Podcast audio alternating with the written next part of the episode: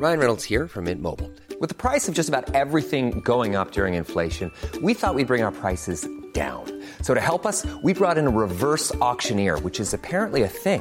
Mint Mobile unlimited premium wireless. Ready to get 30, 30, bit to get 30, bit to get 20, 20, 20, bit to get 20, 20, bit to get 15, 15, 15, 15 just 15 bucks a month. So, Give it a try at mintmobile.com slash switch. $45 upfront for three months plus taxes and fees. Promo for new customers for limited time. Unlimited more than 40 gigabytes per month. Slows. Full terms at mintmobile.com. Hey, it's Ryan Reynolds, and I'm here with Keith, co-star of my upcoming film, If, only in theaters May 17th. Do you want to tell people the big news?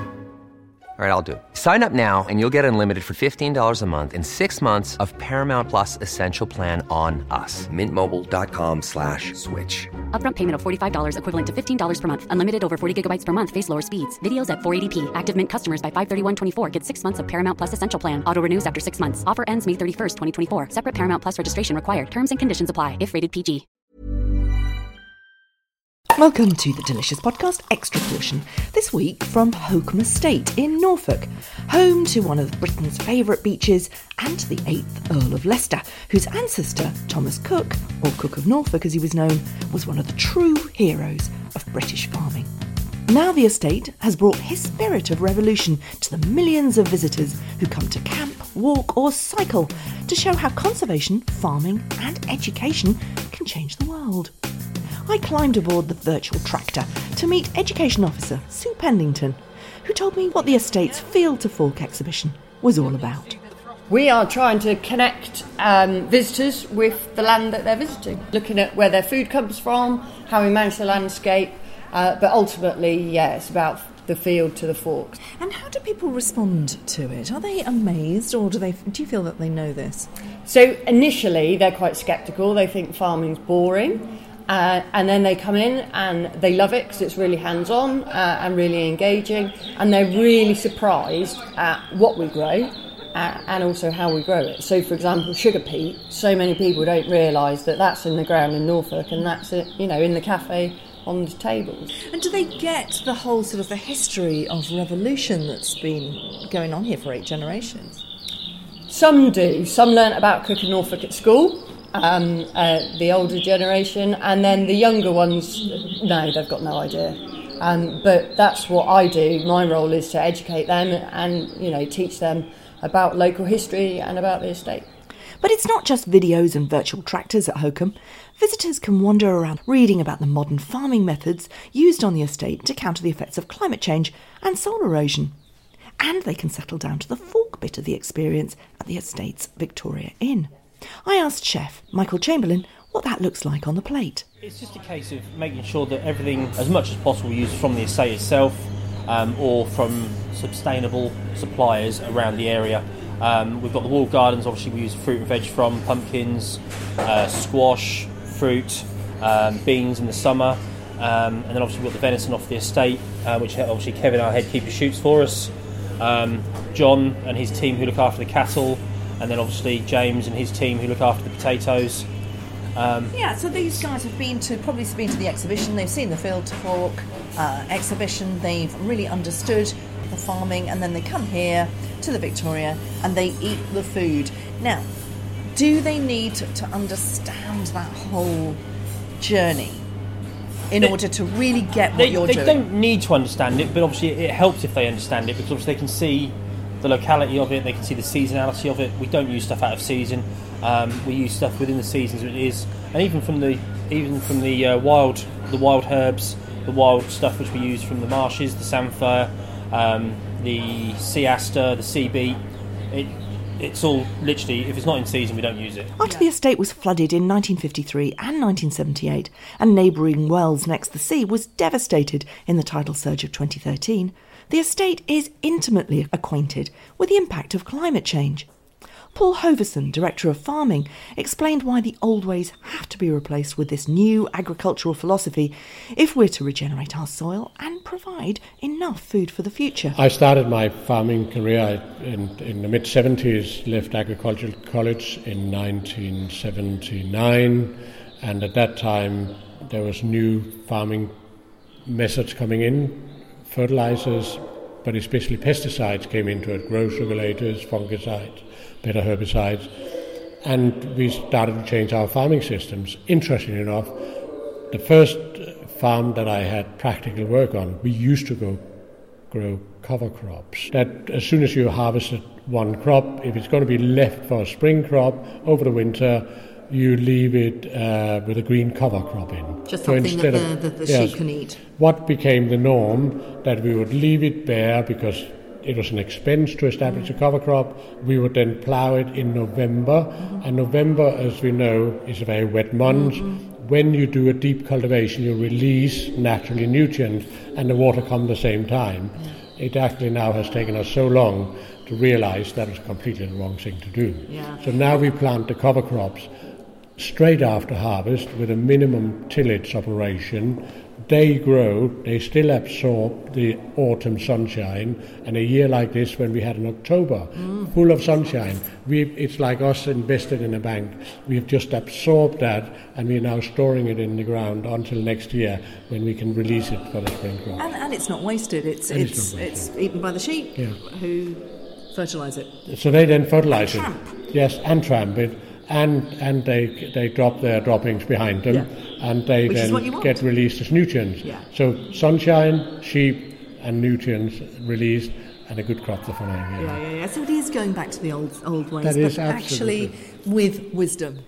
Paul told me why the legacy of Cook of Norfolk is still so relevant today. It used to lead the way in the late 18th century, early 19th century, when Norfolk created what became the agricultural revolution, and and his farming principles later spread all over the world. And when you're talking about revolution, it really was, wasn't it? It was after the Enclosures Act, yes. where lots of people had fled to the cities, and we needed to create a lot more food to feed people who just didn't have access to the food from the land anymore. He brought modern agriculture back to the land. He realized that we needed to produce more protein and we needed to have more livestock, we needed to produce more cereals so we could feed this increased population.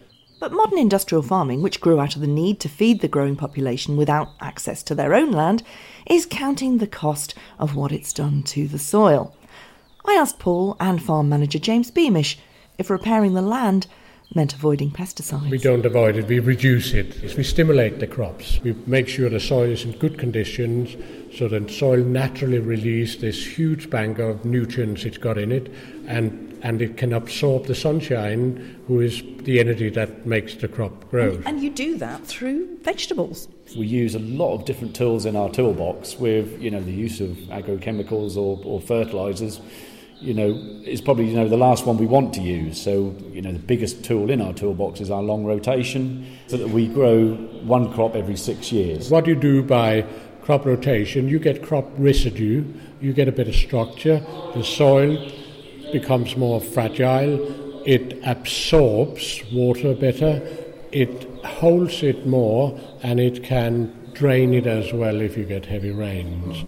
And back at Victoria Inn, as I settled down to a dinner of belted Galloway beef, Chef Michael Chamberlain told me how Field to Fork is about having the best ingredients to play with in the kitchen. It couldn't get higher welfare, no, could it? I mean, no, it is no. literally outside it's, the window. People can sit there having their lunch and they can look across the road and they can see the cattle walking across the fields over the side of the road. Pasture fed. Yeah. Throughout the summer. It is, yeah. Grass fed. Um, sheep's all salt marsh as well, so the, the lamb the flavour from the lamb is just astronomically. It's it's it's one of the, probably one of the best lamb I've used. And importantly, you know, when they go in for the winter, they're eating the silage. Um, they're obviously eating the, the sugar beet tops and stuff, which obviously kept come off the farm as well. Yeah. There's no waste from anything. It's all it's all put back into the system itself. Yeah. what do you think old Thomas Cook would have thought of the way that you're doing this? Hopefully, he'd think it's wonderful because obviously it is keeping everything on the estate and it's not outsourcing it to other people. So fingers crossed, it it it approved in a very big way. So yeah, it's taken us a long time, but yeah. the early revolutionary yes. spirit of Thomas Cook has come back yes. to, to Holkham It has indeed, yeah. Thanks for listening to the Delicious Podcast Extra Portion. I'll be back next week with a July podcast packed with stories from the world of Delicious magazine. So do subscribe and you'll never miss a bit. And while you're there, do rate and review by scrolling down on your app to find those all important stars. See you next week.